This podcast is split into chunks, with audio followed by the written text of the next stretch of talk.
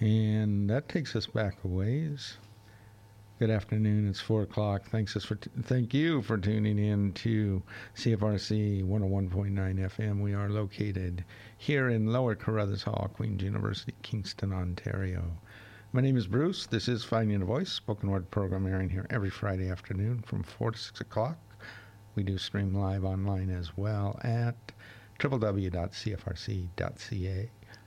Coming up on the show today, devoting again this both hours to uh, the recent uh, Poets at Art Fest 5 three day poetry festival. And from it, uh, you're going to hear from the second session in the s- second full session in the Sunday afternoon portion of uh, that, and that was held on what was it? Yeah, June 30th. Uh, you're going to hear readings by Colleen Lyons, Natalie Sorensen, and Tara Kaner. I did play one poet off that, uh, John Steffler, last week. So uh, that was the fourth person and the first one to read that hour. In the second hour, moving into then the third session on that second day of that festival, uh, you'll hear readings by Krista Asselstein, Dale Tracy, Allison Chisholm, and Michael E. Casteels. This first, though, the usual hourly announcement. Occasionally, some poetry, spoken word, or music played on this show may contain strong language, but it's all played in its entirety with content unedited to honor the creative integrity of both the author and the piece. So let's go ahead and begin. Going, uh, we've stretched this for a few weeks already, and I've still got a few weeks left to go. Uh, of this, uh, 56 poets were uh, featured in this festival. I guess 55 this year featured in this festival, and we're now, I guess, about halfway through. So we're going to begin two readings from that afternoon session. Uh, Poets at Art Fest 5 should also mention uh, that uh, these readings took place from June 29th through July 1st. And the festival itself, the Poetry Festival itself, was tied to the much larger Art Fest Kingston 2019. So let's go ahead and just jump into it. Up first uh, today, here is, and again from that second afternoon session, here is Colleen Lyons. Up next, Colleen Lyons. Unpublished and unesteemed, Colleen Lyons is sitting on uh, quantum volumes of content ranging from empirical nonfiction to sporadic prose, spastic prose, sorry. Today, you'll see uh, the latter. In a mixed media beatnik performance art style, she combines playful aphorism. Need my glasses, they're right here. Mantras of universal truth and mundane drivel to attempt to reveal the macabre yet meaningful foray of mankind. Let's bring her up since she's already there.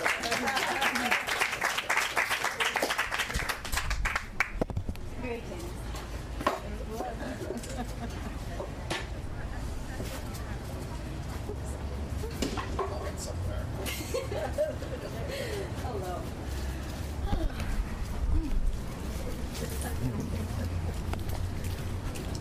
Well, I normally do a lot of gestures and waving my arms, but there will be a combination of that and the ski squatting here happening. um, I'm Colleen. I've prepared a fresh piece that I wrote last week for this. Um, I wished to memorize it in time, but I didn't achieve that. So I'm going to start with an older one I wrote many years ago when I was still starting. It doesn't speak of where I'm at now as a writer, but I've got it memorized, so I'm comfortable performing it, and I'll start there. Uh, three to four minutes of a 45 minute long piece called Art Because. Art because it is the only way that life makes sense. Art because it holds both the forest and the trees. It knows all your knots and nuances, the silent, sacred intimacies of influences, the language of all honesties. Art because, but other than love is limitless. What else holds revered your reminiscences? Forgiving resolve for all resistances. Celebrates every nook and cranny of your tendencies and scatters them with glitter. Luminescences. What rolls wrong into right like a brush taking flight lets your turmoil be turned into butterflies. Tessellate high. Ties your fear, tears into years of unforgotten understanding. Unlaces your pride and your fears as one. Because as much as I'd like to divulge that I just like art for every reason, what burns and adjourns between honor and yearn is that above all, all art is revealing. In each brimming breath I benedict to see because I think in paint and poetry, when I ponder its piano keys, sleep to the temporal tapping of typewriters melodies. Every dish I wash, I sing, and gosh, when I'm cut, not faith, but color bleeds. When I stretch, my ribcage fills with prisms of virtue, fingertips streak saccharine exploration into the air. Prayers of marigolds, mother's hugs, hummingbirds, moss, grows meaning into my heart and everywhere. Heals like the sweet peace that glides through your mind in the fresh, quiet paces after a storm. Since the sum of sources, content is constant, can't be discarded. So through art, may our misery transform to every soldier streaming through the streets in silent, sleek subservience, doing more than just sucking up sun and pollution, or as existentialists put it, a cause without a solution. No art lets you see the entire contribution of creation alone is our role in evolution. If it's got art, it's got a soul, and a soul cannot be told apart from its lesson, and since every lesson counts, then so does art. If it's got art, it's got a soul, and the soul cannot be told apart from its lesson, and since every lesson counts, then so does art.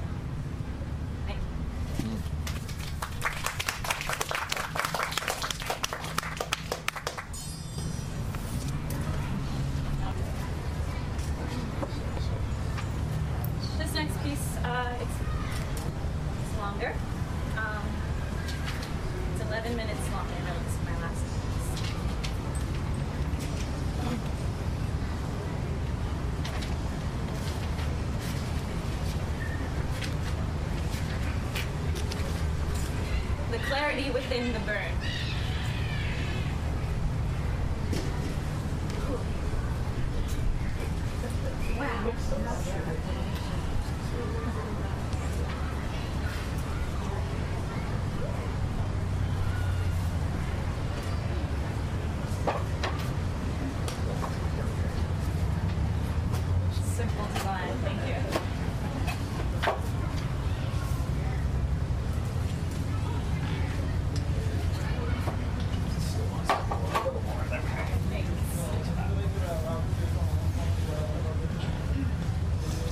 within the burn. So while I'm feeling energetic, I'll write up myself a new epic. A consecrated, fan the pages, mark the progress of the ages, be amongst the poets, sages, be amongst the artists free, buried under duty sadists who don't understand destiny. To create well is to be weightless. Don't be heavy, but be deep. Don't be too heady and retreat. No, you must be simple, sweet. You must say straight what you mean. Bravely, you must shake the reins, rattle what it means to heat a body, unbridle your brains, brandish the bit and bat the hay and canter on. It is your day. Winnie, darling, go on play, gallop up and set the pace. Feel the music on your face and taste the magic on your breath. Rise up in heroic grace. Who cares if they have to guess? Make a splatter sequin mess, and if you get it on your dress, remember that your favorite frock belongs not on bottom, but on top. Sacred standing on the pile, not hanging lifeless at the back. It's your body that it wants, your smile, every muscle crack. As you sit and as you stand, the fabric's made to move, to mold, to surrender as you dance, to shelter you when you get cold. To get dirty, fancy pants, then maybe to be clean again. All I'm saying, audience, is you were made to be used, not left. You've got groovy, groovy threads. Get it through your goofy head. You are made of treasure, rubies. You are alive. You are not dead. You are here and not instead of someone else within your shoes. Every strand upon your head, every wrinkle, every bruise. Your heart is your only muse. Your meager mind may ever need. Your heart's taken mad abuse, and still it beats, and still it beats. Says, baby, let's savor the day. It points out the flowers and trees. It holds you high as quiet prey. It never even makes you say please. It makes you merry, makes you gray, it breaks you down to your knees. It reminds you that you're okay. It carries a lot of grief. But it does so with a grace. It speaks in a language of ease, and you never have to cheat, and you never have to chase. It helps to have some belief, but you don't need it to be embraced by the earthly fig leaf, bound to a ball in space, back and forth with bars and beasts, the dainties and the deviled eggs, with the buried Egyptian mummies, with the bureaucratic banks, bombing the third world with money in the form of t- torpedoes, tanks. Precious, you weren't sent to love me, says your heart, and endless thanks. To imagine fairies, mermaids, to order medium rare steaks, to find some friends and get real chummy, or forgive yourself if you ain't one of them. The future's sunny. Stay above the sickening hate, if you may, and promenade past all your gut declares is ugly.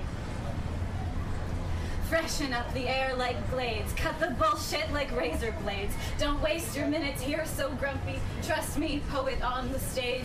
Idyllic imposter, new age oration on happiness, dummy. Ditzy diction and deranged. Never mind, a little clumsy. Clutching the mic as I beg you to be what you're becoming in a rhyming sermon, hungry for your final freedom fully. Take this, if nothing else from me. Follow inside that filthy ache, cause nothing's worth it. Nothing to lose that pull. It is your fate. If you suck it back, it fades. If it fades, you will feel crummy. If you face it, you'll be bloody powerful within a day, and nobody can get in your way. If you follow the fierce tugging, let it tug you to your grave. Be fearless as it pulls you under, deeper into passion's thunder. In a dungeon as a slave, die eternally dedicate. Didn't I earlier say that it's supposed to feel light and fluffy? Well, I mean it in the way that playing makes a puddle muddy. Jump and let the droplets spray.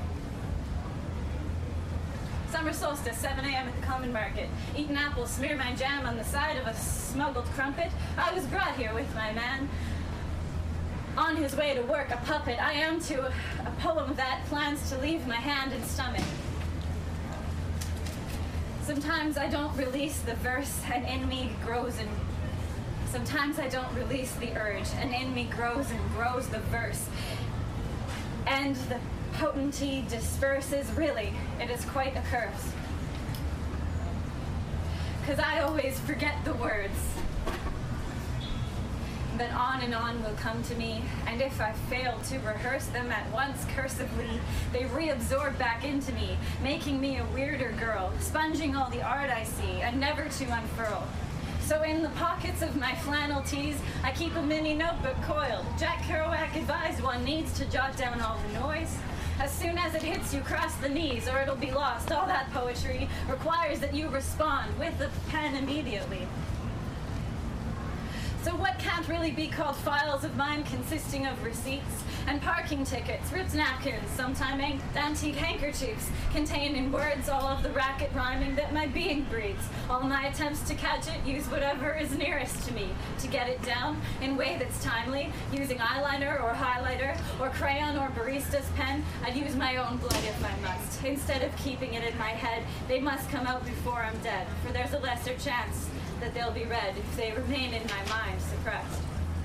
I've been all my life depressed, mostly due to an aphony of resistance to express all the art that's asked of me. So now I'm learning, I confess that in these pointless ramblings, I'm refining ever. Yes, I'm ripping off the packaging. With my teeth, it's happening. I'm to the heavens grappling. I'm super slowly tackling, eager as a sapling or carelessly clamoring while the crowd's politely clapping. I'll soon go back to napping, curtsy and collapsing. while these tent doors are flapping. Instead of my wrists slashing, I'm reciting, rolling, laughing. I'm after all a tempting talent. I have some sort of advantage in the lens through which I do observe. I see a steady magic in the mundane world in the swooping pigeon birds, in the city poutine curds, in the unstoppable tragic brandishing of all our nerves, in the concave of our necks, and the limitless disrespect we have, and limitless regrets, and all our limitless regrets.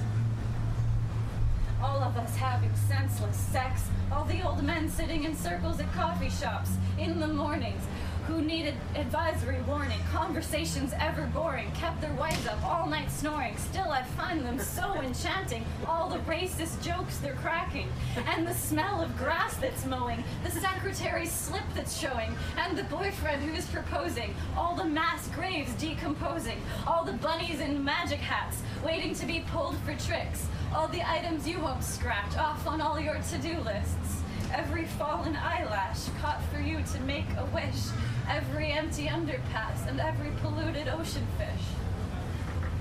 Every lonely apartment bath and every hardened sidewalk spit says we are not going back. We're thrust forward in a spin. With every molecule of trash, we're forced to somehow with to live. And if until we are zapped back into oblivion, and I find it kind of rad, though not as a nihilist, but as an artist ever sad, relieved by the impermanence, inspired by the endurance of the sprinklers on alarms, as if the dew isn't the purest nourishment under the stars.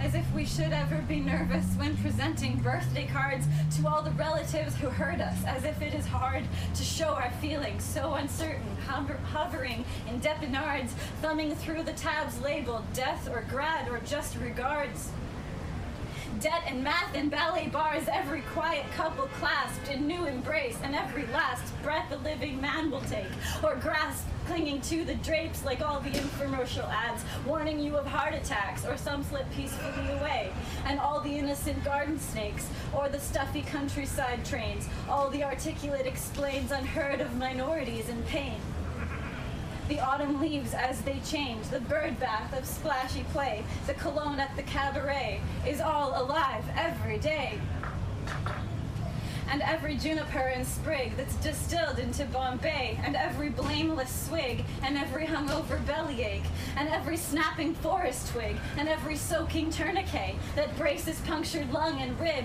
and every blossoming bouquet of fluffy peonies in season. Oh, and every paltry reason you cannot make it to the screening, or in God that you stopped believing. Oh, you haunted, humanic heathen, are you happy? Have you eaten? Are you hollow? Are you sappy? Are you honest? Are you cheating? Have you figured out the meaning, or are you lost within the planning? Have you tried slowing down and breathing? How long will you resist the dancing?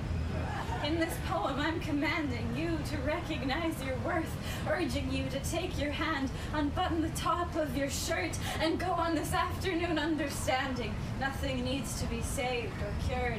You are perfect where you're planted, in your passiveness or nerve, in your normalcy or absurdity, my liege. You have my word. You have all of eternity to find peace in the universe.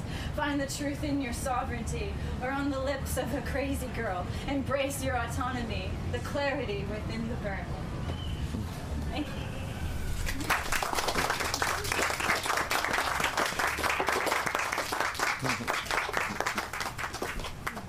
Does Colleen Lyons let's give her another hand?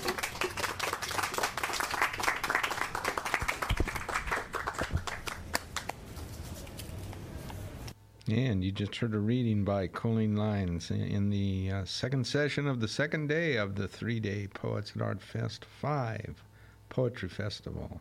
Up next in that session, here is Natalie Sorensen. Up next, Natalie Sorensen enjoys writing poetry after a lifetime of reading it. She is published in literary magazines and anthologies. She studied English literature and, edu- and education and taught English at St. Lawrence College. She lives in Kingston where she gardens, takes photographs, and spends time with her family at their weekend house on the Salmon River. Let's bring up Natalie Sorensen.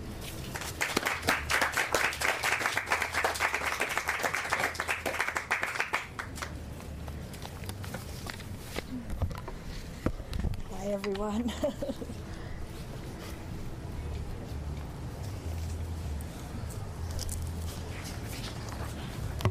so, a few years ago, I, I went to the Dordogne region in France, and I was lucky enough to be able to see the famous cave Lascaux, which has the uh, the paintings of the Magdalenian people 17,000 years ago. Uh, as you probably know, it's it's a reproduction, but somebody wrote a an MA thesis, and it's apparently a wonderful uh, reproduction. Anyway, it really had a big effect on me. So this is Lascaux. High on the rugged ceiling, huge aurochs loom. Two bulls, armed with long curved horns, face to face. Their massive flanks, dewlaps, soft muzzles, tower over me.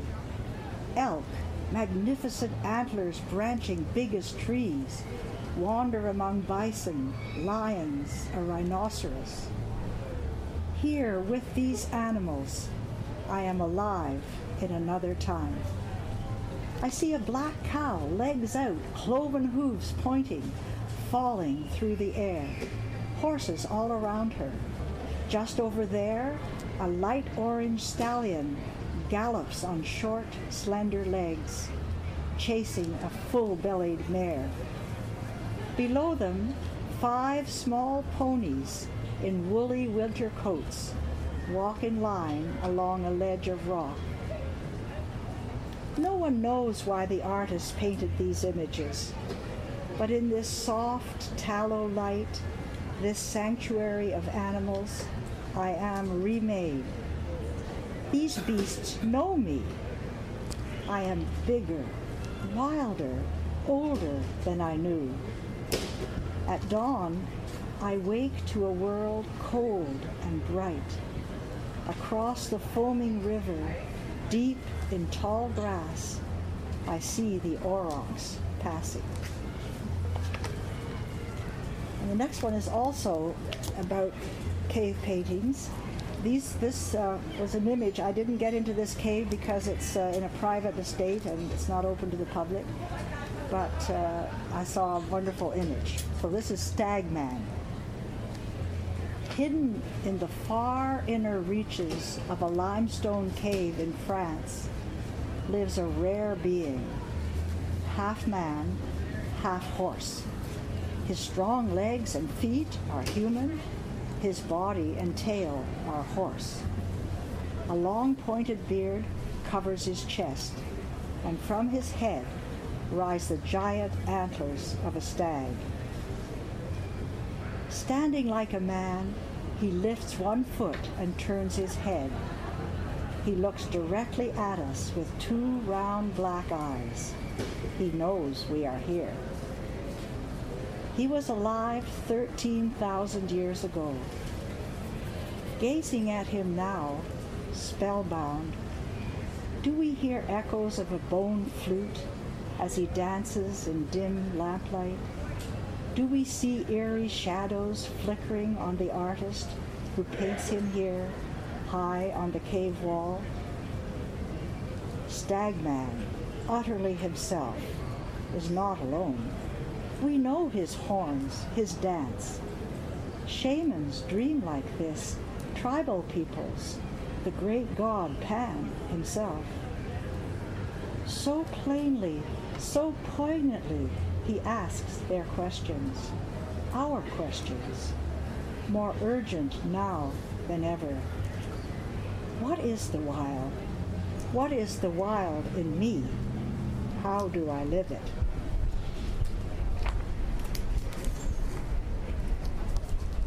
A few, a few months ago, I had a trip on a train with my friend Philippe, and uh, we looked at the work of Odilon Redon, the French symbolist painting, who he did his best work around the turn of the of the 20th century and some in the 19th century. So this is uh, Traveling with Odilon for Philippe. We settle, my friend and I, in an old gray train. The early spring landscape, empty fields and leafless trees, darkens outside our window. As the train departs, we bend our heads over a small, bright screen. It glows iridescent in the dark, and we enter another realm, the Orphic mind of Odilon Redon. In this time out of time, his paintings speak in colors luminous as radiant dreams. Here sits his Sphinx, scarlet, under ultramarine skies.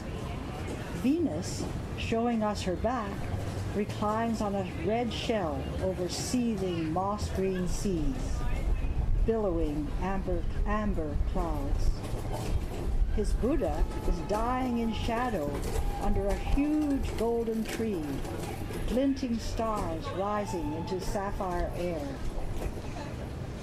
But it's not these splendid figures that enchant us tonight, but how Odilon paints his flowers, his native lands and seas.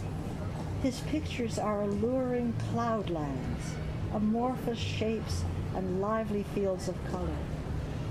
Garden blooms lose their contours. Butterflies open their wings, fly over blurring boundaries between earth and air, inner and outer seeing. He knew secrets in leaves and grasses, in seashells, in magic sea creatures, tree trunks thrusting out their branches as in a dream. And he painted many small sailboats. One or two people set off into unknowns of sea and sky. We recognize them with startling intimacy, our own reveries laid out before us on this modest screen, brilliant, glowing in the moving dark. In one small boat, a red skiff under an amber sail, two women in blue, white shawls over their heads, sit together. The air is hopeful, expectant, the sea gray and the sky turbulent. Whitecaps on the waves carry their immaculate veils out into the deep. The boat is heaped with many colored gems, nothing but a cargo of jewels shining with unearthly light. When the train stops, this is what awaits us as we gather our bags, leave our drab seats, close with regret the bright screen, step off into the cool dark of home. We find a great ocean, white wave upon white wave, expanding into far horizons. There is Odilon's small boat with the golden sail, ready to carry us into our lives, our uncharted seas, freighted with jewels.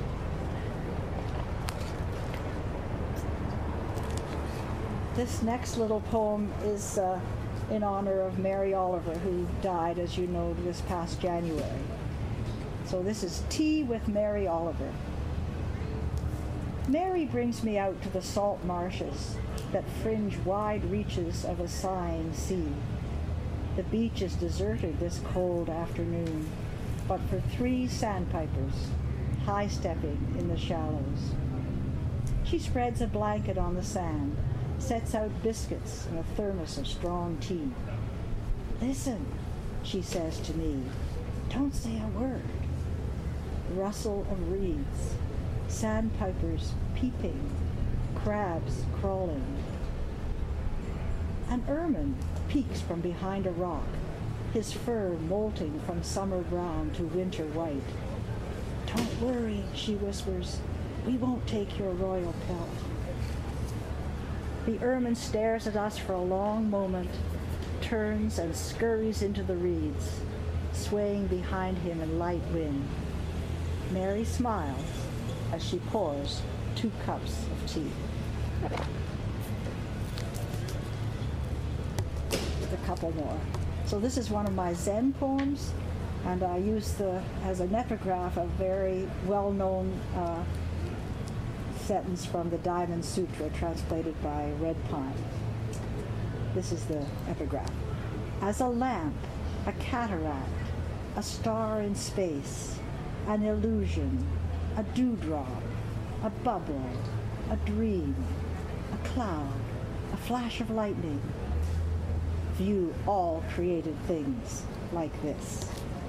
So my poem is Living the Dream. White chiffon curtains blow in a warm spring breeze. Brush my cheek as I sit at my window this early evening. Drop gently as air stills. A mourning dove calls, once, twice, flies away. I hear silence until two small girls next door run shouting to their trampoline, bounce and laugh. Bubbles in the, dre- in the stream, dewdrops glistening in the grass.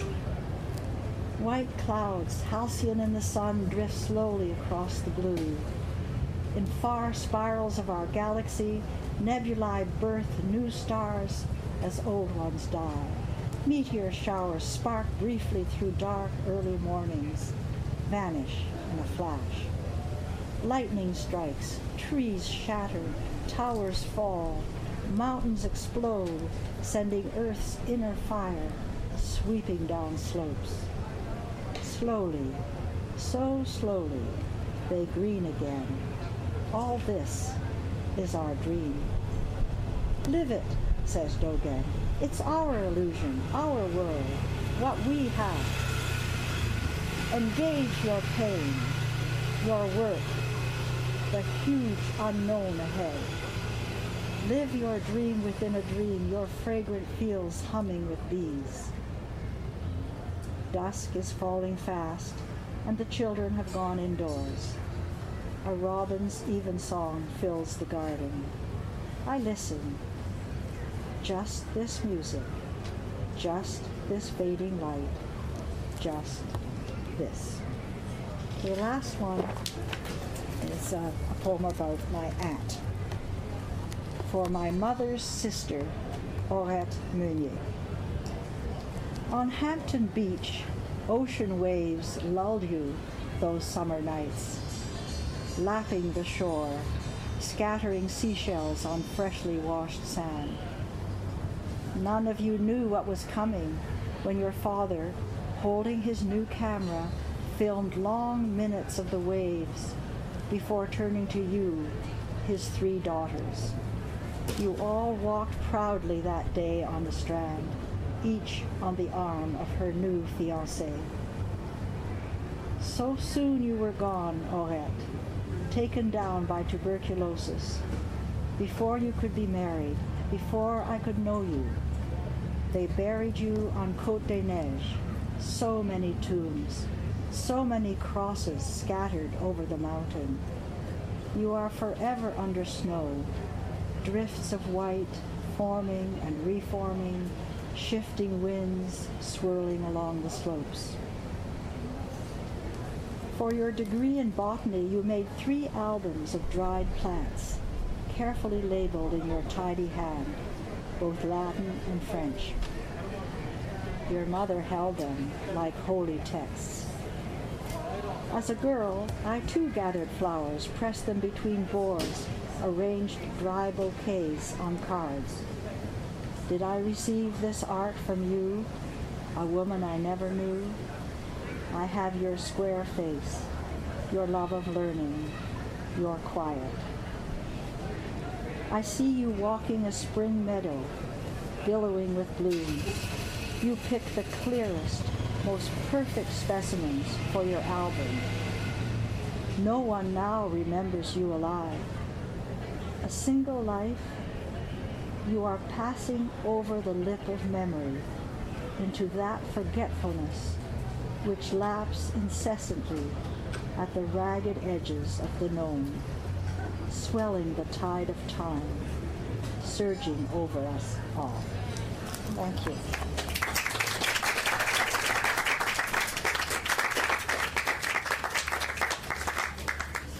That was Natalie Sorensen. Let's give her another hand. Tara Keener, up next. And kind of um, bad cut where I cut that off, but you'll hear it in a second again. Uh, you just heard uh, this time a reading by Natalie Sorensen in the second session of the second day of the three day Poets at Art Fest 5 Poetry Festival. And I tell you what, I probably should do this now, and I'll be right back. Friday evenings at 6 p.m. here on CFRC, listen to Saltwater Music, a show covering all musical genres from the East Coast of Canada. Celtic, of course, but also rock, jazz, blues, folk, and a lot more. I'm your host, Rob Carnell. Tune in to Saltwater Music Friday evening from 6 to 8 here on CFRC 101.9 FM. Or you can catch us on the web at www.cfrc.ca. And for our listeners out east, that's 7 p.m. Atlantic and 7.30 Newfoundland.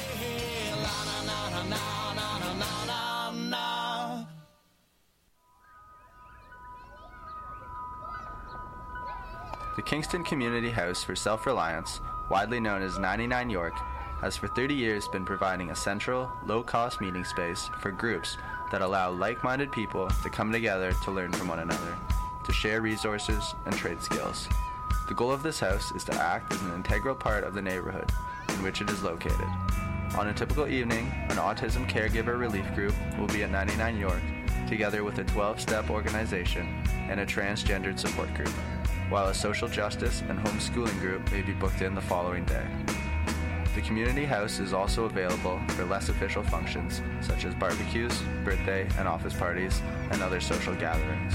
We are proud to also serve the Queen's community. For more information, visit 99 York Street in Kingston. Go to www.99york.org, email info at 99york.org, or call 613 542 1136. Folk Everything, every Saturday morning from 10 till noon on CFRC. Traditional folk, modern folk, future folk, and strange deviations from the norm. Hear the legacy of folk music and discover new favorites and forgotten classics on Folk Everything. Join me every Saturday morning at 10 for a romp through folk culture here on CFRC. Says red mullet to James. That's a fine motorbike. Loving Spoonful is a community food organization in Kingston, Ontario. We work to create and promote food security in our city through many projects, including community gardens, farmers markets, Grow a Row, food reclamation, and community kitchens. Currently, Loving Spoonful is looking for volunteers to help deliver fresh, healthy food to shelters and meal programs. We are also seeking volunteers to participate in Kitchen Work Bees, where we preserve surplus produce to be used in meal programs. Please email info at lovingspoonful.org if you're interested in getting involved. For more information about Loving Spoonful, visit www.lovingspoonful.org. Where's that? And you are listening to Finding a Voice here on CFRC 101.9 FM. We are located in Lower Carruthers Hall, Queen's University, Kingston, Ontario. My name is Bruce, here every Friday afternoon from 4 to 6 o'clock. We do stream live online at www.cfrc.ca as well. So, uh, going back into that second day and in the second afternoon session of the three day Poets at Art Fest 5 Poetry Festival on June 30th. Up next in it and was the final poet in that session. Here is Tara Keener. And at the University of Regina and uh, Queen's University. Currently employed as a social justice advocate in the Justice, Peace, and uh, Integrity of Creation Office of the Sisters of Providence of St. Vincent de Paul in Kingston, Ontario. She's the mother of three grown children and the author of a book of poems, When I Think on Your Lives. Uh, her work can be found in the new anthology. Apparently, a bunch of you are. The Inspired Heart for Teens. So let's bring up Tara Keener.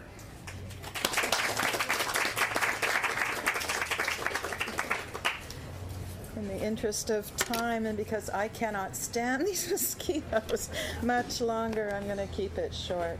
Uh, the first poem is called The Reading and it uh, is set in the Novel Idea bookstore, which I'm sure all of, all of you know. So, The Reading.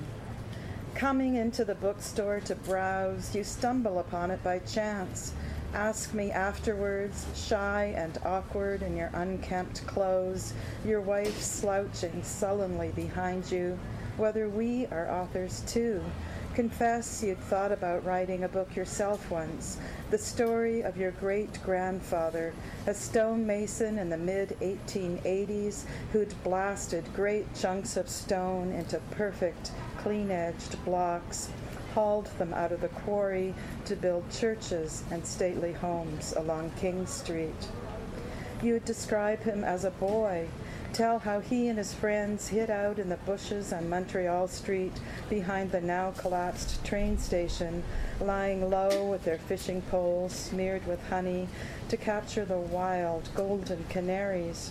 They'd pop them, singing, into homemade wooden cages to sell at the market on the waterfront lot. You talked and the memories quickened into stars in your eyes. They blazed with the understanding there's a poem inside of you, too, embodying your great grandfather's antics, a boy with his buddies marching proudly together down to the lake with their melodious lute.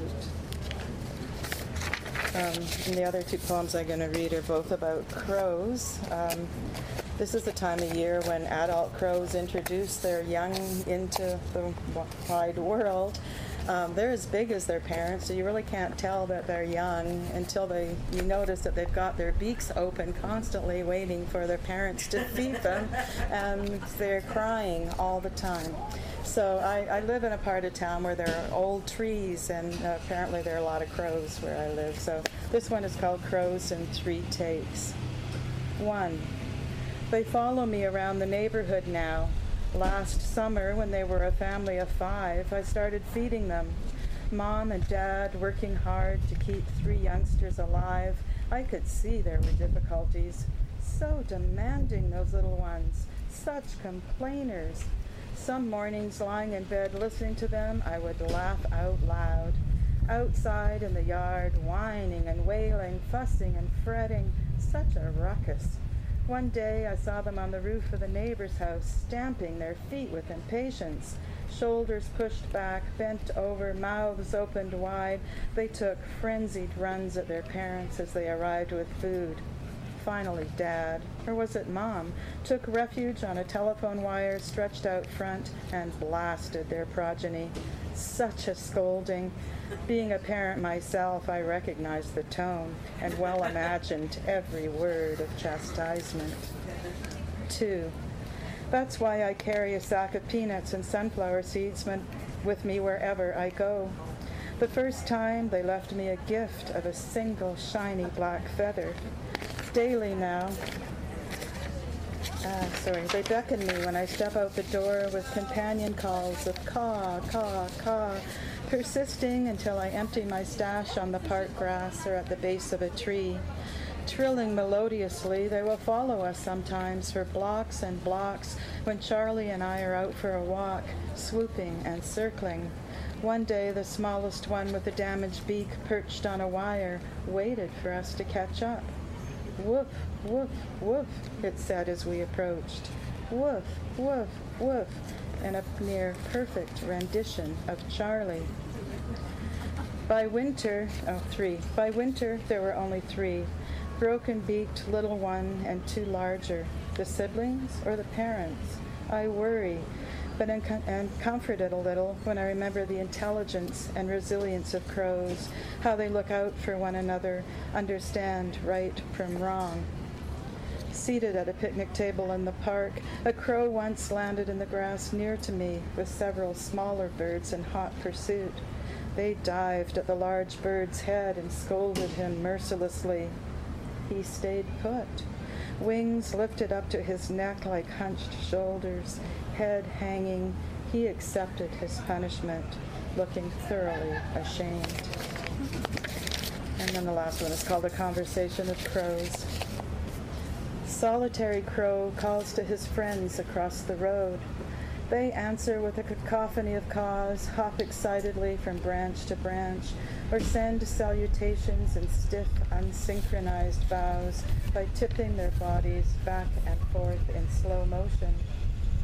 Perched high on a spruce limb, too slight for his weight and flapping wings furiously to stay alight, lone crow punctuates each movement with a string of cursing caws picking beans in the garden. I wonder what the ruckus is.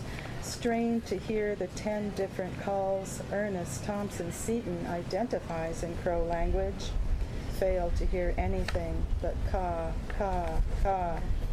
They're communing, though, those crows, batting caws back and forth like a ping pong ball, sometimes rising emphatically at the end of a phrase or exclamation, or descending in a gentle curve to frame a question mark. Now they're lined up in a row like ellipses or a series of dashes, while my friend over here, confident now, keeps to his branch, springs up and down at the tip of his board, ready now to dive headlong into the conversation. Thanks.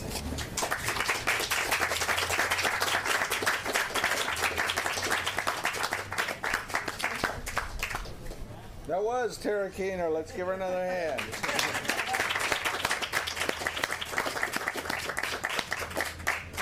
And one more time for John, Colleen, uh, Natalie, and Tara.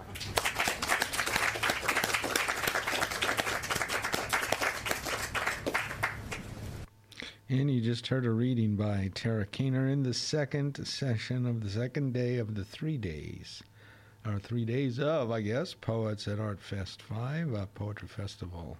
And up next, you know what? I think I need to do this one more time, and we don't have time to do another.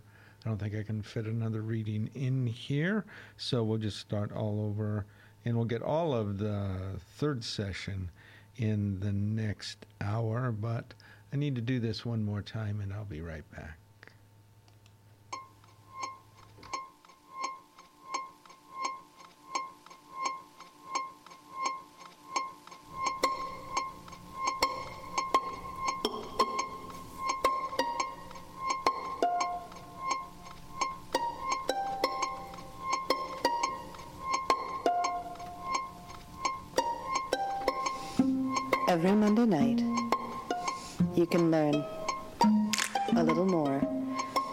Classical music and what it's doing today.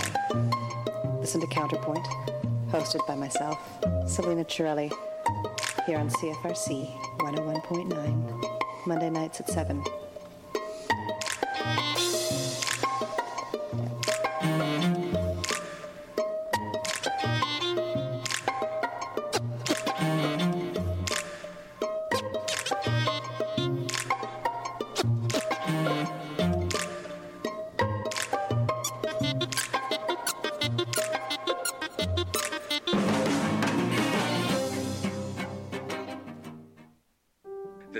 Martha's Table provides a caring place where people in need can have nutritious meal for only $1. Now you can get involved in this great cause. Martha's Table is looking for volunteers to help in the kitchen, at the drop in center, picking up food, or even being a friendly face at fundraising events. Volunteer orientation is every Thursday at 4:30 in the drop-in center and volunteers must be 14 years of age or older. You can donate using a credit card through marthastable.ca or you can send your donation by mail, cash, check, or bank draft. Martha's Table, 629 Princess Street. Whether it's volunteering, donating, or anything else that you can offer Martha's Table, visit their website, marthastable.ca. And you are listening to Finding a Voice here on CFRC 101.9 FM.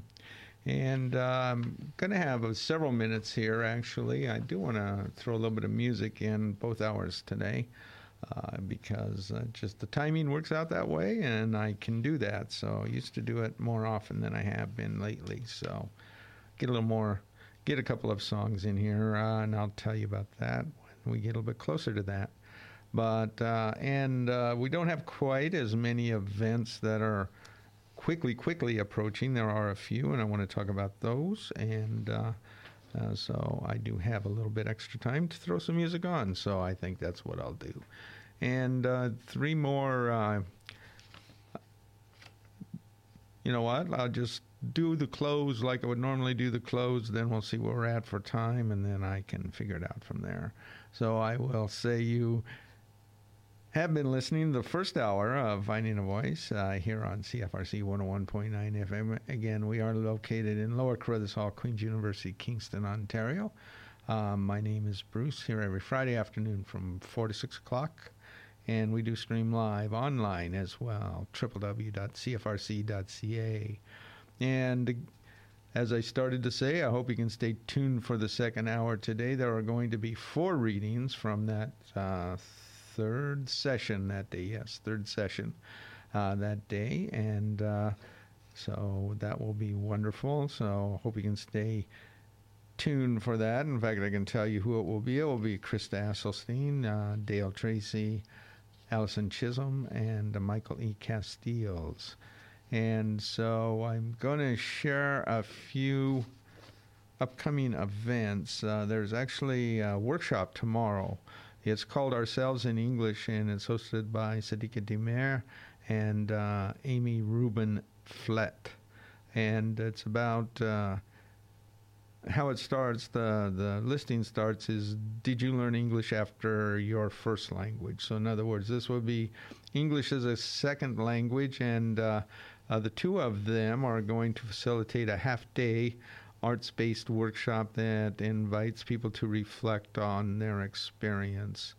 And this project for is, is for adults who learned English after another first language or languages, uh, ranging from those who did so in early life to those who were who are learning English now and still able to follow obviously English instruction. So it is a chance for to participants to reflect artistically on what uh, living in English means to them. It is a free event. Uh, registration is required at uh, ourselves English, or, or I'm sorry, ourselves in English at gmail.com, and that's all lowercase. So I messed it up, so let's do it again. Ourselves in English, all one word, at gmail.com. Uh, this is sponsored by Queen's University and Jean Royce Fellowship. It's happening tomorrow, August 17th, from 1.30 to 4.30, the Kingston Frontenac Public Library, the Calvin Park branch. Uh, that's also located 88 Wright Crescent in Kingston. I think you can get more information also on their website, www.kfpl.ca. There is a book signing coming up uh, on Thursday, uh, August 23rd from 7 to 9 p.m. Uh, Kat uh, Verhoeven uh, will be on site to sign copies of her new graphic novel called Meat and Bone. Uh, that's going to be a Novel Idea bookstore, 156 Princess Street. And uh, Thursday, August 23rd, from 7 to 9 p.m. Then coming up uh, this a week from Sunday, so it would be August 25th at 2 p.m., another reading in the uh, bookshop in Tamworth, uh, seasonal reading, pretty much summer uh, series. Uh, John Donlan and Miriam Claver uh, will be reading. John will be reading from his sixth collection of po- poetry called Out All Day, and Miriam Claver will be uh, reading from, or Claver, I guess I believe it is, read from her mystery novel Fate Accompli Murder in Quebec City. Uh, light refreshment will be served, and music uh, will be played courtesy of Ann Archer again Sunday a week from Sunday, so it will be Sunday, August 25th, 2 p.m., and it's located at the bookshop in Tamworth, which is at the foot of Peel and Bridge Street East. Also coming up almost two weeks out. In fact, it is two weeks out, and that'll probably be the last event I'll get to. Uh, the monthly uh, last Saturday of the month afternoon series that was originated in December 2018 by the musical group known as SAF Decaf uh, which was Haley Sarfeld and Steph Kielhack. Now, with uh, Steph overseas, the series will continue with Haley at the helm and with Anthea Fever's assistance. Uh, musicians are always vetted for this, and uh, uh, they always sponsor a socially impactful charity. And this month's uh, charity will be True North Aid, and you www.truenorthaid.ca uh, should take you to the website and you can see who they're sponsoring. So there will be hot chocolate or seasonal beverages. Admission is suggested $10. All of that is donation that goes directly to the charity coming up Saturday, August 31st. Uh, from 2 to 4.30 p.m. at the Community House, 99 York Street in Kingston.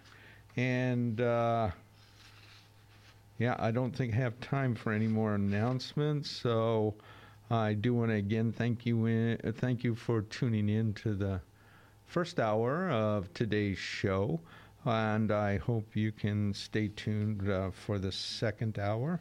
I should mention at the top, uh, bottom of this hour now uh, that uh, each hour of the blog space or each hour of the show is saved to my blog space for it uh, each week. Uh, and you can find it will be there for four years actually. You can find it there at Finding a Voice on CFRCFM.wordpress.com. So I'm going to take us into the second hour today with. Uh, fell in love with this uh, album somebody gave me, oh God, 11, 12, 13 years ago.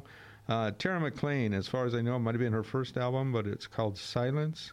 And here's a cut off of it called For You. You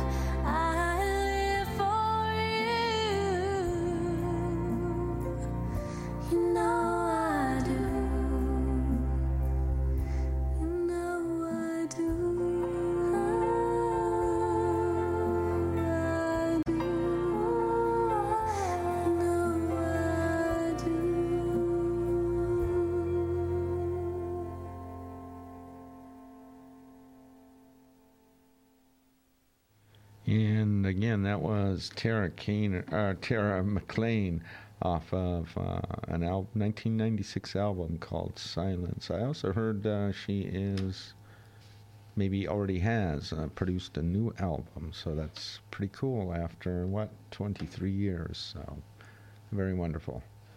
Anyway, it's 5 o'clock, and you are listening to Finding a Voice here on CFRC 101.9 FM, located in Lower Carruthers Hall, Queen's University, Kingston, Ontario. My name is Bruce, here every Friday afternoon from 4 to 6 o'clock. We do stream live online at www.cfrc.ca.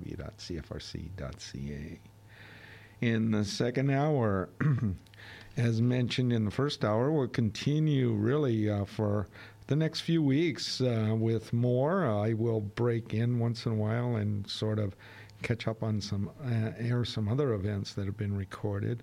Uh, just because uh, this festival usually takes about two and a half months or so to get everybody to the airwaves. So uh, we're now about halfway through to, with today, and uh, so we're getting over the hump, I guess. But it's not a hump; it's all good stuff. It's just I feel guilty it takes so long to get everybody's uh, work to the air, but uh, we'll, we will make it. And so uh, we're going uh, to hear from the third session, afternoon session, in the second day of the three day uh, poetry festival called Poets at Art Fest 5. Uh, I should mention, as I did in the first hour, that uh, to honor the, the place and the reason we were there, these readings did take place from June 29th to July 1st. Uh, and only because the festival itself is tied to that much larger Art Fest Kingston 2019 Artist Festival. I will say this first, though the usual hourly, hourly, announcement that occasionally some poetry, spoken word, or music played on this show may contain strong language. All played in its entirety, though, uh, with content unedited to honor the creative integrity of both the author and the piece. So let's go ahead and move into that third session of the second day of the three day Poets at Art Fest 5 Poetry Festival. Again, this one was on June 30th. Here is Krista Asselstein. Ah, that won't go on the air. Well, the next to the last uh, session this afternoon up first in it. Krista Asselstein, did I say it right this time? Cool. Is a Queen's University graduate. She's the creator of the M Society, a secretive writing society that provides tactile prompts to its members. Her poetry has been published in uh, Launch and Freelit magazine. Uh, one of her uh, short stories was published in the Lake Effect 7 anthology here at Queen's and Krista was shortlisted in the Glimmer Train Top 25 for Short Fiction Contest in 2015. She is currently working on a novel. Let's give, bring up Krista Asselstein. Thank you. Okay, I'm reading out of order, so I'm gonna, I might confuse myself. Okay, the first one's called Hunting grouse, infrequently asked questions. A hunting dog has got to do better than just staring. A grouse is ruffed and not ruffled. Addressed by the Ruffed Grouse Society in 2000, they agreed a hunting dog should rush in like the Light Brigade.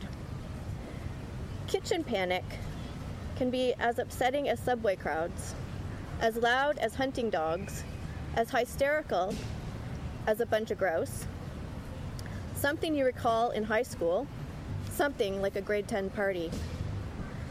Grouse are well known loners most of the time, but a group of grouse can be called whatever you like a cigarette packet, a bouquet, a thunder volley, a gullion, and at last, the prince and princesses of the game bird world.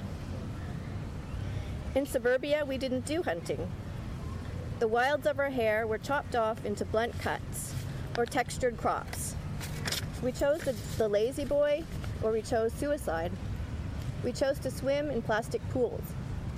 We did things with a remote and 962 channels. We did them in dark basements. Sometimes we took LSD for the trip, like visiting Ecuador or Scotland. Boys were bored in my suburbia. They once shut a cat in a microwave. Any kitchen appliance can kill, they said. A two pronged fork, a cast iron frying pan, a General Electric microwave. To this day, any person who comes to my house who observes me heating up the soup may wonder why I do not have a microwave, why my island is barren, my counter's minimal. They may advise me to get a microwave, like I live too far backwards in time, that I could be more efficient. Or they think that I am judging them, but I am not inefficient and I am not judging them.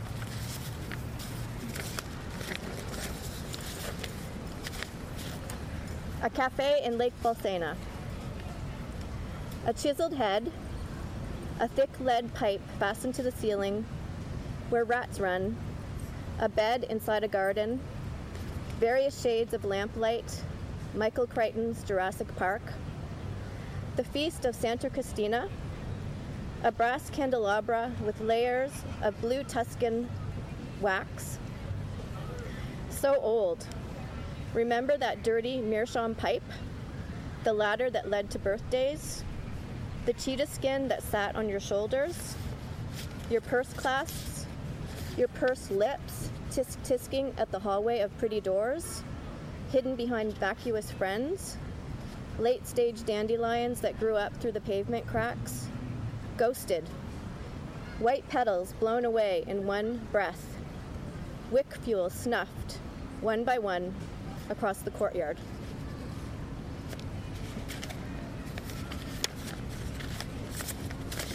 This is an acrostic poem um, in response to Frida Kahlo's painting The Peaked Caps. I ache to have the confidence you had, Frida. And if I were unshakable, I too would sit at tables with elegant men and spill dirty jokes, allow sarcasm to drip off my chin like fly soap rum. And when the room folded in, when the domino dominoed, with a kind of slow build, I would shout the word fire. I would say, Look, everyone, this here is a social origami, a crooked liar's snap, just before our heads cave in. God, just give me one evening of this kind of toe to toe, so I can see how things fragment. And Frida, did you take this picture using the eyeball you place on every ceiling lamp? Did you catch it just before everything went awry? Right when Alejandro turned his back to frame Octavio and Chong Li? Right as each of them stuck it to Jintishi? Who in the world would cause such chaos? You would, Frida. You would smash the rum glass in some mean way and then tell one too many jokes about the unusual shape of Alejandro's penis. Thank you.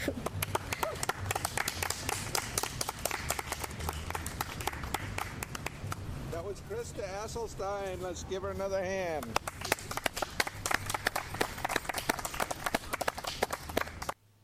And you just heard Krista Asselstein in the third session on the second day of the three day Poets at Art Fest 5 Poetry Festival.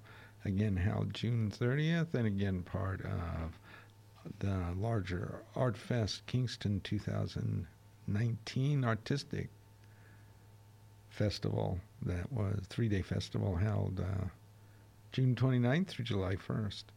Up next in it that day in this session, here is Dale Tracy. Up next, Dale Tracy is the author of the chapbook Celebration Machine, Proper Tales Press, uh, the monograph uh, with the witnesses, poetry, uh, poetry, compassion, and claimed experience, McGill Queen's University Press, and the chapbook What It Satisfies, Puddles of Sky Press. Her poems have appeared in publications like The Goose, The Gatherings Chapbook Series, and The Weak Shall Inherit the Verse. Let's bring up Dale Tracy. Thanks. Thanks everyone for being here, and I'm so glad I'm here too. I'm going to read first from my chapbook which was published last year by Proper Tales Press. And the first one's called Nothing World. Nothing is everything it could be. We live in the human world. Maybe it's like that everywhere. When I open an orange, my eyes bite something fully foreign. If I eat in secret, it's mine forever. Some think we live a secret game smart others made. But aren't we smart strangers who like games ourselves? The next one's called It's Raining, Me Too. Every galaxy has a hole at its center. The sun will never turn into a black hole. The earth will never fall into a black hole. That's the kind of thing we know. Someone was thrifty with the skin when they sewed me. Many surfaces complete the body. Something lines your lungs. Under every skin is another one. If people were poems, I'd be a detective. If I were a courier, I'd be a poet. It's perplexing because I am a poet but don't have your parcel or anything else you asked for. Parable of Intrusive Possibilities. A long red bird slid up my pant leg and froze. I felt its tense trembling against my bone and shook it to the floor. Someone told me its beak still works, it will be weeks like this. I should give it water. I took it to the balcony, placed it in the sun with a teacup plate of water. I was squeamish to touch it, wild creature at my mercy.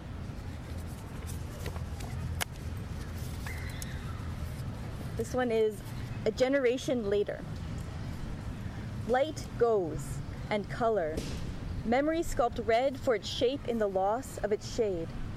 Feelings kept by colors fade, and the next youths ask why they have eyes, and try to believe curtains billowed at trapped sunlight, or dark fold pupils held the shine round. They smooth yellow as drops, pat it living again and again against their minds' curved walls. Uh, evolution of work.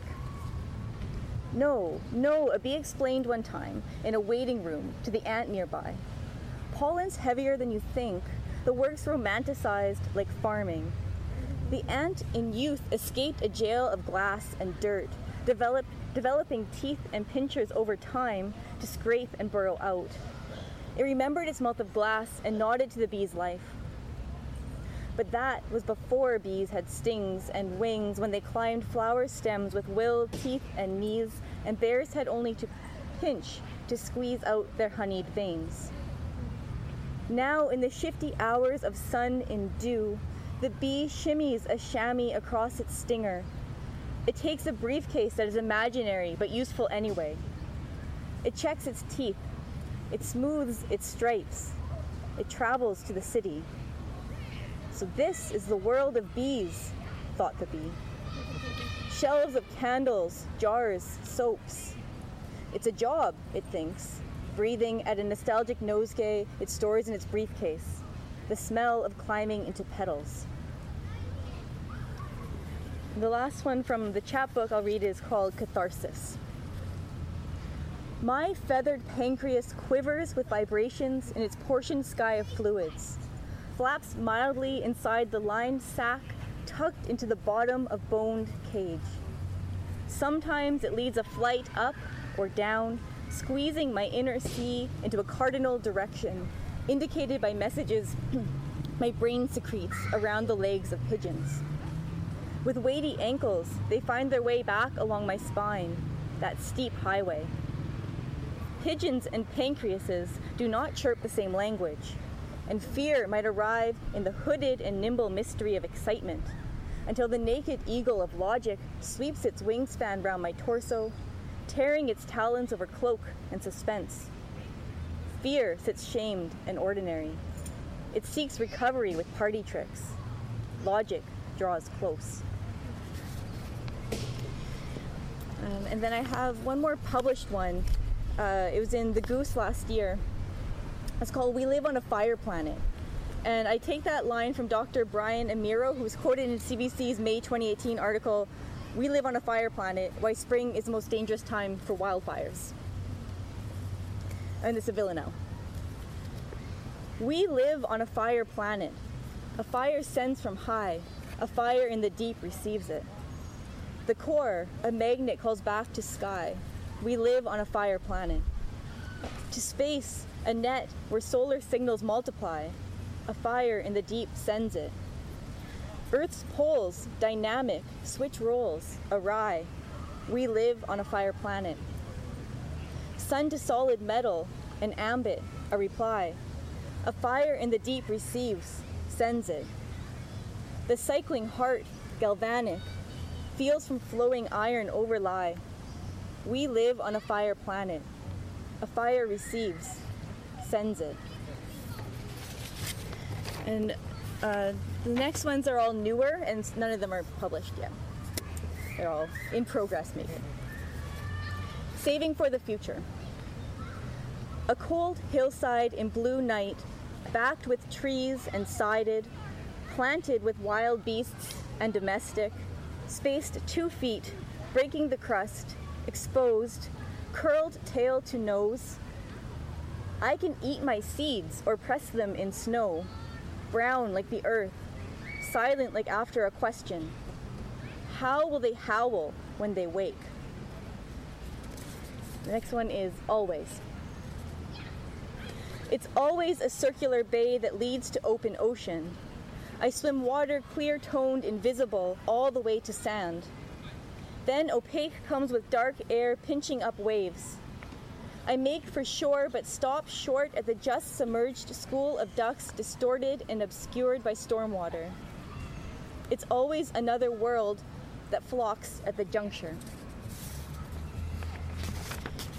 The next one I wrote in a workshop with Jason Heroux a couple months ago um, at the library. And so I started off reacting to a line from a poem that I brought to the workshop called Essay on Craft by Ocean Vuong. But I've kept the poem moving so much that the beginning is lost now, I think.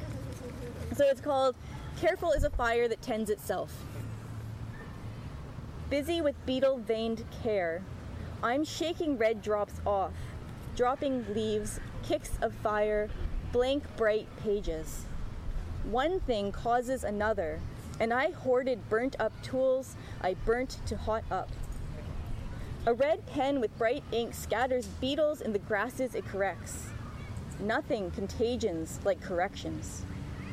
Dandelions burn yellow, and bees carry their flames to make honey to smoke hives out, and careful shaking disappears in a swarm that takes up the air. The air is gone wrong, and then it's gone. Um, non interference. I have two more. We slide into Earth's basement. We're off limits, so we must be inside ourselves. It is dark, but we are day, not a glow, just lit by another place, a plateau some worlds above. We're cutouts from the rock, a reality that changes its lone visitor self. My last home is called Camp- Co- Compass Glottis. Ospreys live where I work. I use a bridge to cross the river full of fish. I don't barrel my body across worlds like hungry Pandion, who sees as well wet or dry. The fossil record holds extinct seahawks who died flying and in brackish water with spe- spicules speared fish and without. I don't soar or look underwater, and dry eyes become an eyesore. When every compass holds a magnet, aiming is a trial and an error. Arrows point to words stuck in teeth, filling cavities in gray amalgam, glinting out the molar's true north. I locked the important part inside itself, but the ferrous nearby deviates me until I surrender the binnacle. Have you ever scooped from a pelican's beak? The prey's gone before you could praise the swollen pouch. Its secret sea, the hollow bones, breasts, ready air sacs. the inner empty inflation floating its own waters. Thank you.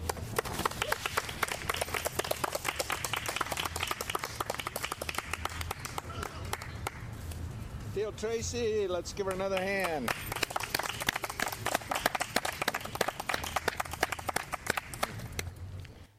And that was Dale Tracy from the third session in the second day of the three day Poets at Art Fest 5 Poetry Festival held on June 30th. Tell you what, um, break in just a little bit quicker than normal here for this, but let's go ahead and do this now, and I'll be right back.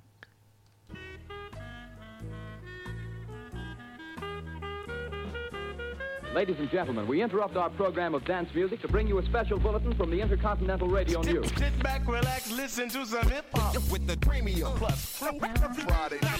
Non-stop rocking, so it's time to go. It's the DJ professional rocking the show. It's a fantastic dollar bill every Friday night, 9 p.m. It's got groove, it's Sit back, relax, listen to some hip hop on the premium plus show. Friday, whatever the ground. Hip hop. Just remember the party time starts at 9 and doesn't end until 10. I'll be there. I mean, if there's a listener-supported radio station, you're, it means that people can get daily, every day, a different way of looking at the world. Not just what the corporate media want you to see, but a different picture, different understanding, a different picture, a different understanding. Not only can you hear it, but you can participate in it. You can add your own thoughts, you know, and you can learn something and so on. Well, that's the way. Uh, well, that's the way. Uh, well, that's the way uh, people become uh, human. You know, that's the way you become human participants in a in a social and political system.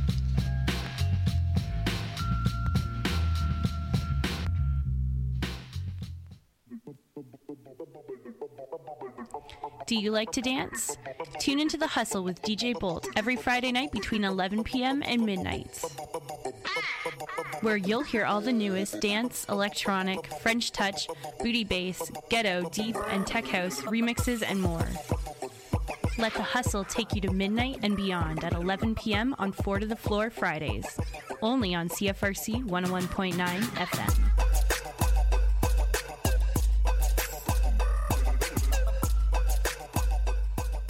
I'm David Suzuki. The average lunch or dinner travels 2,400 kilometers to get to your table. Eating local means combating global warming. The future is on your table. Eat your way to a healthier planet. Find out how at davidsuzuki.org.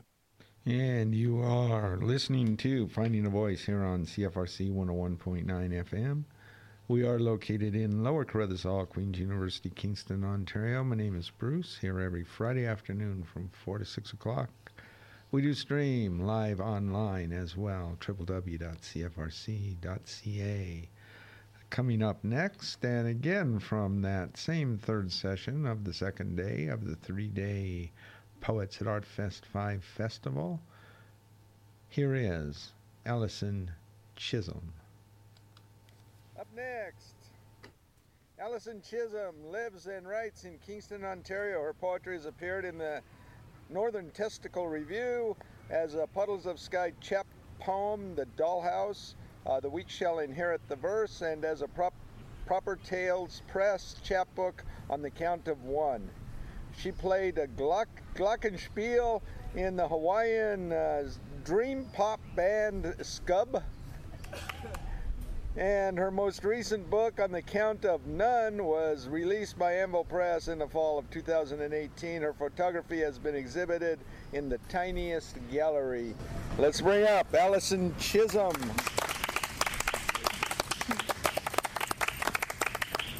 Thank you. Um, if I look like I'm going to ingest a bug, just let me know. So I'll read a couple from uh, my my my first, my only uh, published book, on the count of none, and then some newer stuff. So this poem is called uh, "Listening for the Extraterrestrial Message." Can you hear me? Okay. No, I mean. Oh, oh, okay. Citizens of the cosmos, The absent are always wrong in dealing from the bottom of the deck.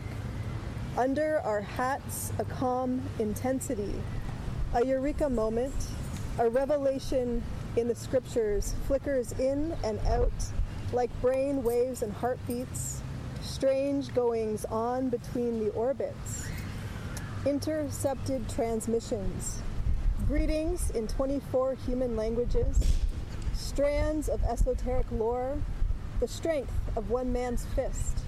When listening for the extraterrestrial message, the most ancient rules apply.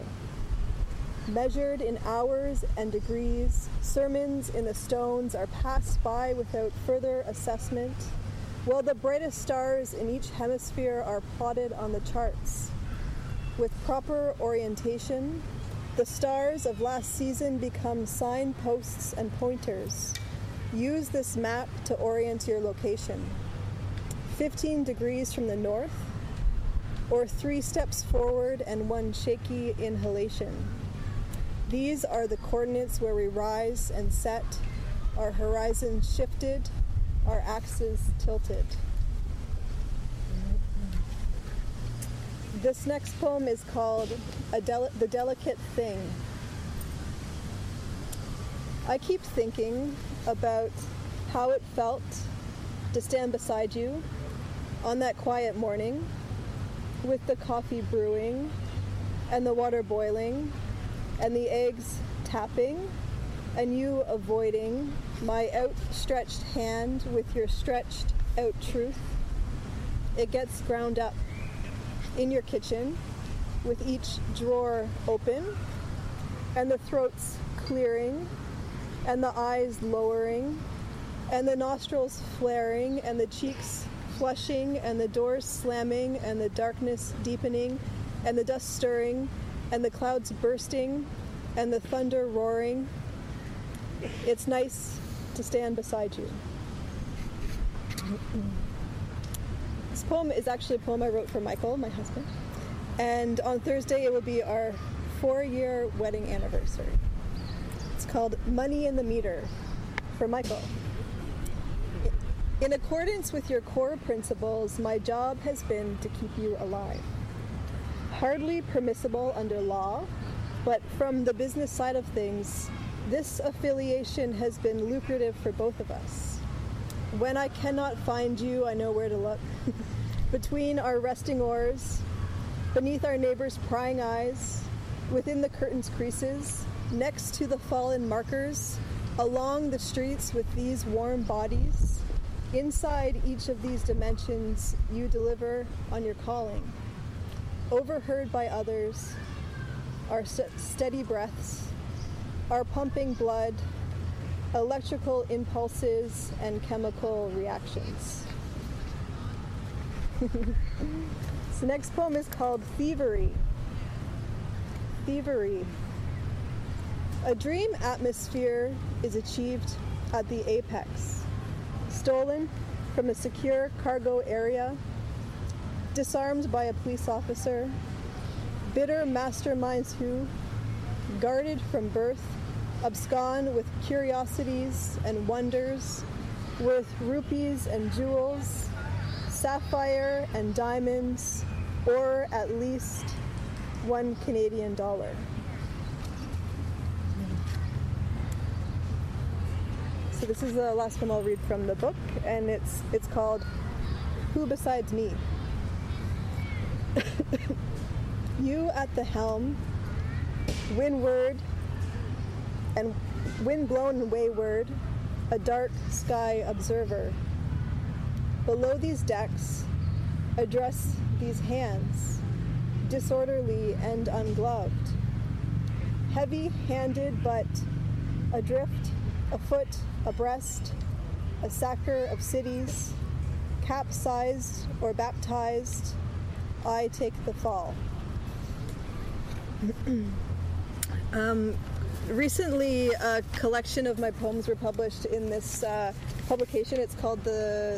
It's from Skeleton Press.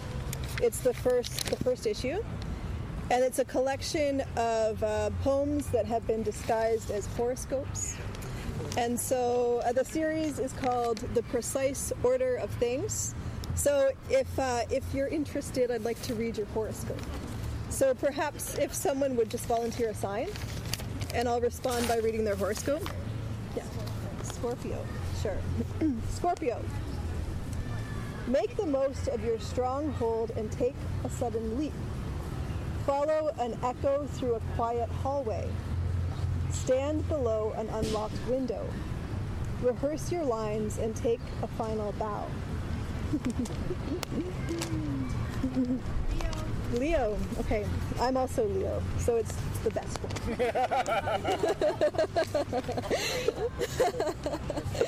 so, so, so there, yeah. Uh, Leo, do not hesitate before you cross the road. Unfold a map.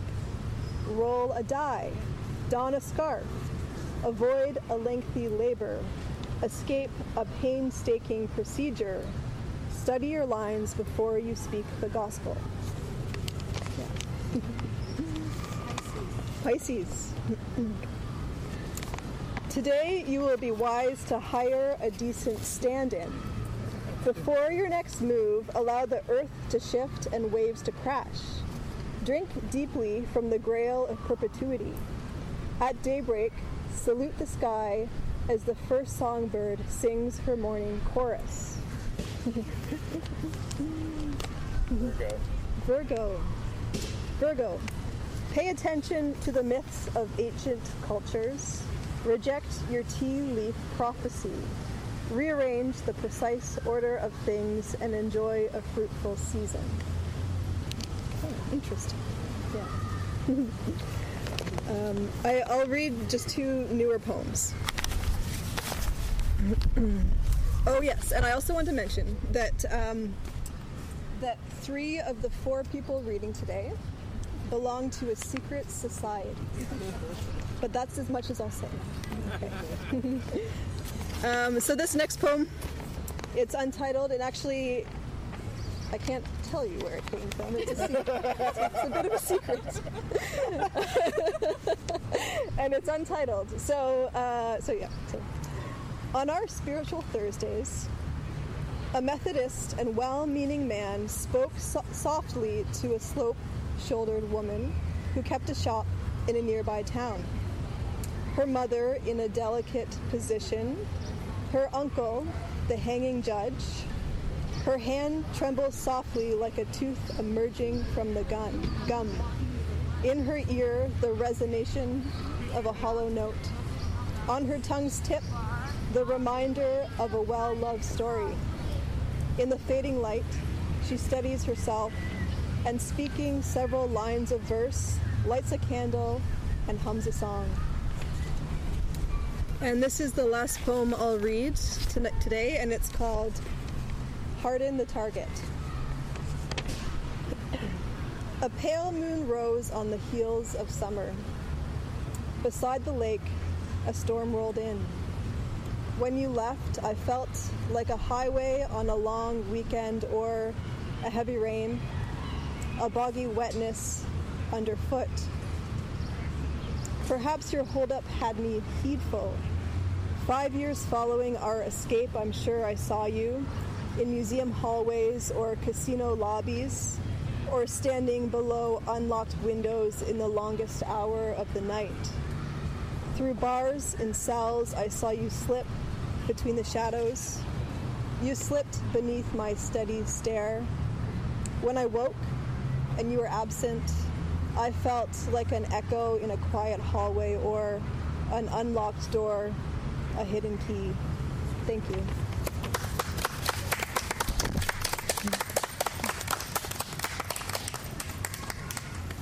Allison Chisholm, let's give her another hand.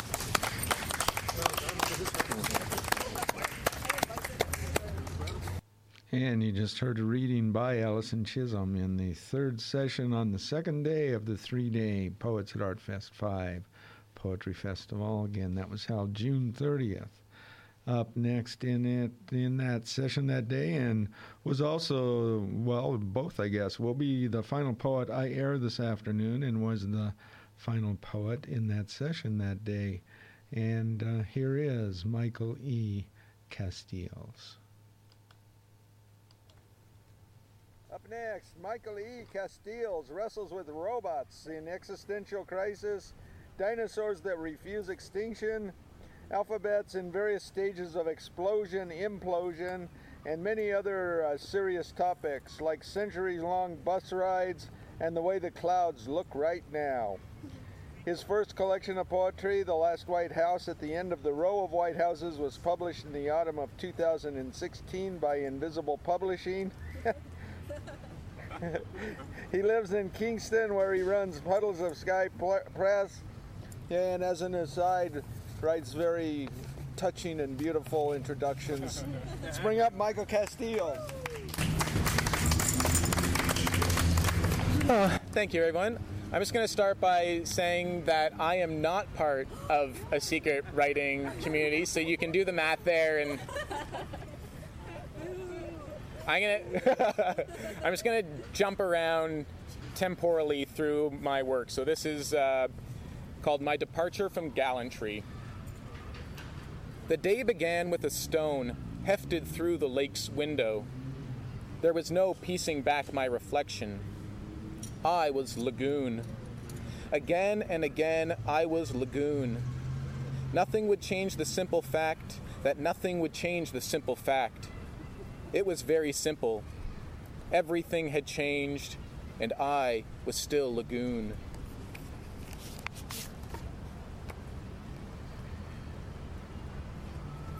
The Woodsman.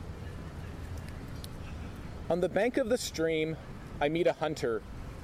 His gun is moss covered, his beard thick with foliage. He says he has been lost for years. I tell him he is not far from the village. I can show him the way back. He smiles a toothless grin and says he's been away too long to go back. He now understands the nature of change, leaves turning from green to red as he blinks. I grab his arm to lead him, but the limb snaps off in my hand. The hunter looks at me with nodded eyes and shakes his head. The air grows cold. The wood needs splitting. I lift my axe and swing. He smiles a toothless grin and tells me he has been lost for years.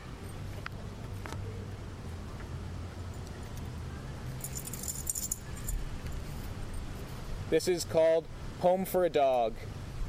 Are you guys listening?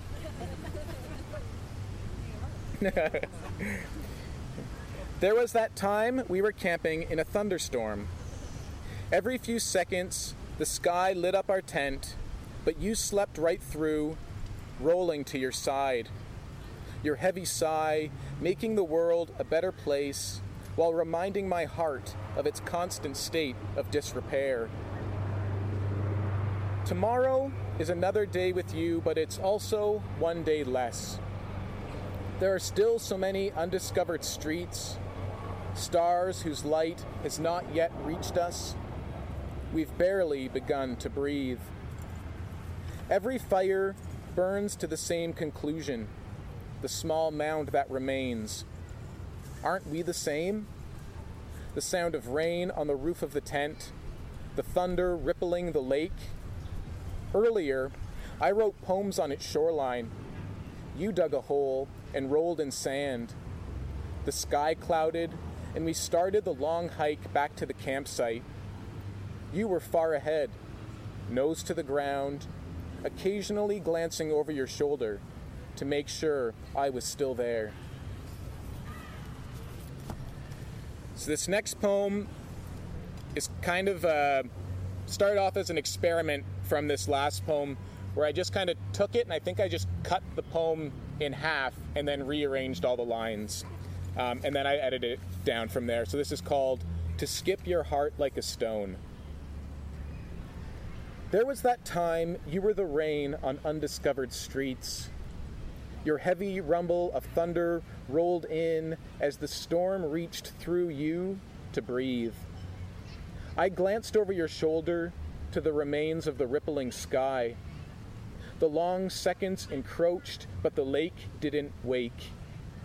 And between each second, a constant state of tomorrow, reminding me that you were the clouds, though you started small, not yet a thunderstorm, but a sigh barely begun.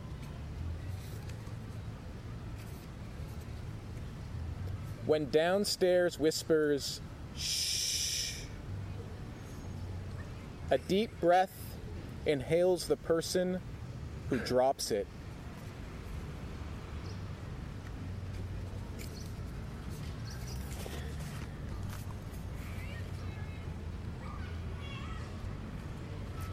Grocery Day. The two boys from next door are outside, playing cops and robbers. As I finish unloading the car, they run up to me. Where'd you get those? The officer asks, pointing to the bags. Must have robbed a bank, the other boy explains. They're just groceries, honest, I say. The officer makes a gun of his thumb and index finger, aims it at my chest, and says, Put up your hands. But the bags are too heavy. I can't lift them above my head. He smiles and says, Bang! Bang! I double over, say, Ooh, you got me! And they laugh. I stumble and fall. I writhe on my back and roll to my stomach. They are in hysterics. I force a cough and feel faint. On hands and knees, I reach for my stomach, see red on the tips of my fingers. My teeth chatter. The boys howl. I lie on my back, head lolling sideways. Slowly, a jar of pickles rolls toward the curb, where it teeters precariously. And this next poem, I didn't realize it at the time when I was writing it, but it's kind of potentially a sequel to that poem. Now the beastly limits sing. Clearly, the doctor had better places to be. His eyes were glazed, his hands shook. Please, you've got to help me, I yelled.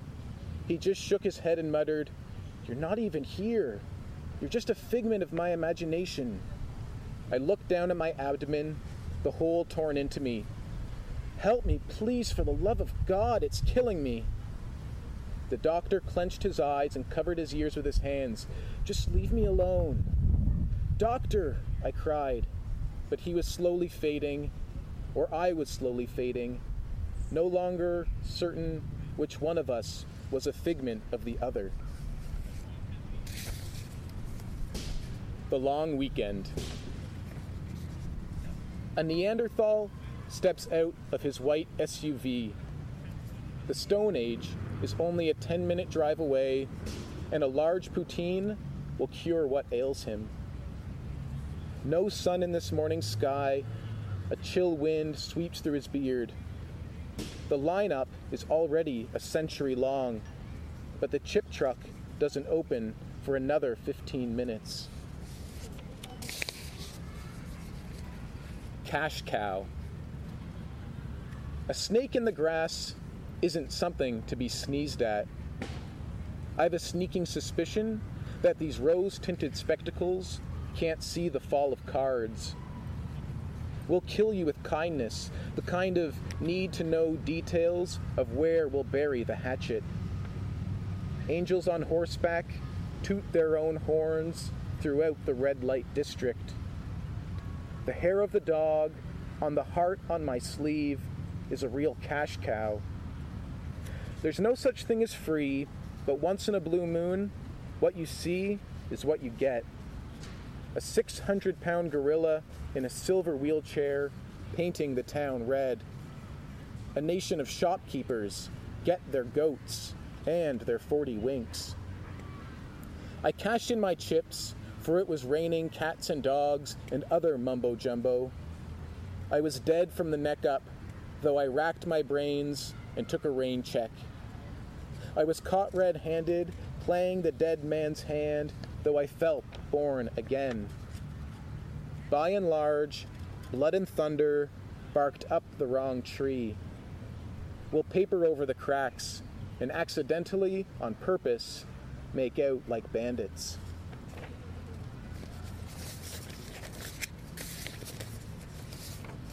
This is called Gone Fishing, and it was recently published in the Inspired Heart anthology.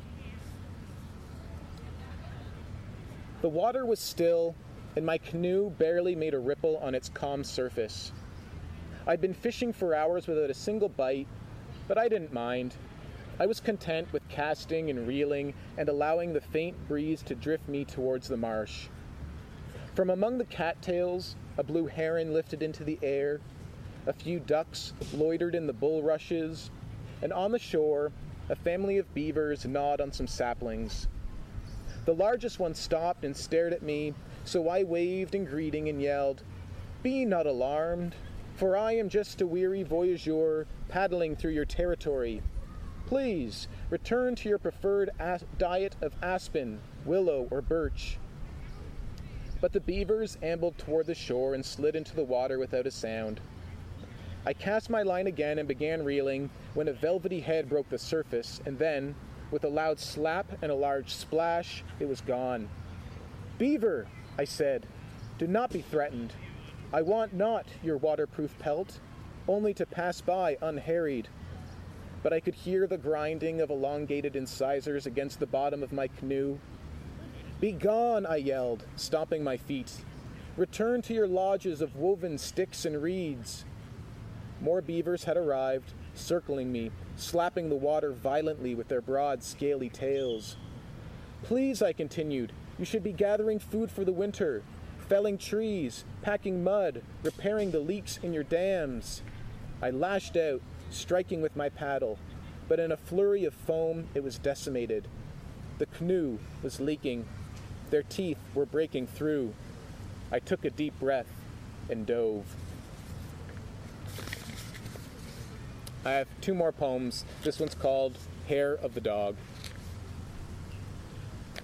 Dog hair everywhere, piling traffic on the highway, a used battery, a triple A, currently alone, a fraction without relation to anything in the world, a countryside sky, hewing a deeper blue, an upside down lake. Reading the daydream script, script and performing in front of thousands. Me, I'm a regular person, and a hundred thousand years later, I'm more regular than before. Finally, writing the last page of the script I've been reading since day one. Quiet moments, contemplating our assumed identities. A body of water, Lake Ontario or something smaller, a red rowboat in endless blue. Hardly the return of every atom that made you, but the view is nice and the air fresh and the roses blooming in autumn, humming all the while. It's morning, it's night. Have you forgotten the time? Pleased as punch, thrilled as carburetor, whimsy as horsefly, to pour like rain in a black and white movie, to pour like rain in a black and white movie, to pour like rain in a black and white movie, mouthing the lines as if for the first time, the last time, the time now half past. So, lake, guide me home, show me your apple core, your bowling pin. I pine ever your waving goodbyes, parting of particles, pursuit of blue, possible quantum uncertainties, but isn't that always the way? No more to embalm our gods, but at a doorway we pause, tilt our heads in query, and turn the handle, and push and push, and perchance a tide sweeps me, and a cloud spits me, and a puddle applauds my footsteps, while I startle the old goat, who speeds off after the horizon, dims its lights, and sinks into the wild, its many clocks ringing. And this is my last poem called Brushing the Dog. Birds build nests. Thank you.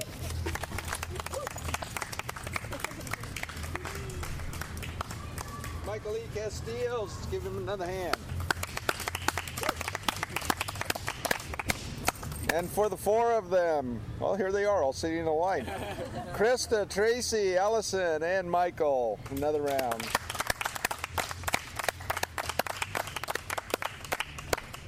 And stay tuned to this tent at 4:30 for the next round of readers, the final round of the afternoon, uh, going to feature Robert Bob Hogg and uh, Bruce Whiteman, Phil Hall, and Armand Garnet Ruffo. So, and uh, the authors have books inside. I think they sprayed in there. It's a little bit better, but I'm going to spray again. And so, cool. Thanks. And you just heard a reading by Michael E. Casteels in the third session of the second day of the three day Poets at ArtFest 5 Poetry Festival on June 30th. And again, that event is part of the larger three day ArtFest Kingston 2019 Artist Festival uh, that ran from June 29th through July 1st as an annual event there every year on that weekend, and as now is Poets and Art Fest as well. Uh, I hope you can s- tune in next uh, week to catch more from the second day. in fact, you heard uh, me, and that's why I almost cut that off, but I thought, no, I'll just let that play. It announced who you'll be hearing in the first portion of the show next week, and will be the final round of that second day.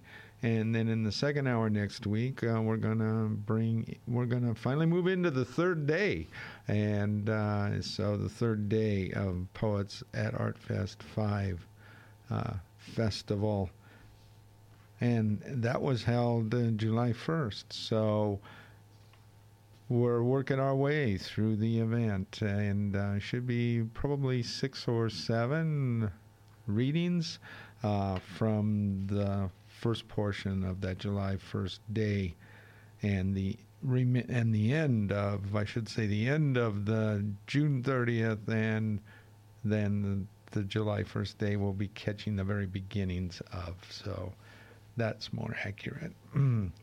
And uh, what I'd like to do is thank you in for or thank you for tuning in today. Uh, you have been listening to Finding a Voice here on CFRC 101.9 FM. We are located in Lower Carruthers Hall, Queen's University, Kingston, Ontario. My name is Bruce, here every Friday afternoon from 4 to 6 o'clock. We do stream live online at www.cfrc.ca.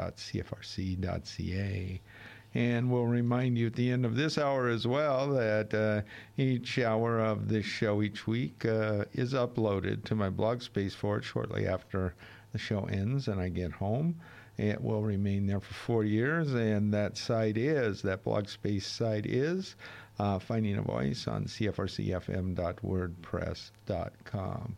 Again, thank you so much for tuning in today. Coming up uh, right at the top of the hour, uh, do please stay tuned for two hours of East Coast music uh, as well in a show called Saltwater Music, hosted by Rob Carnell. Again, that begins at the top of the hour.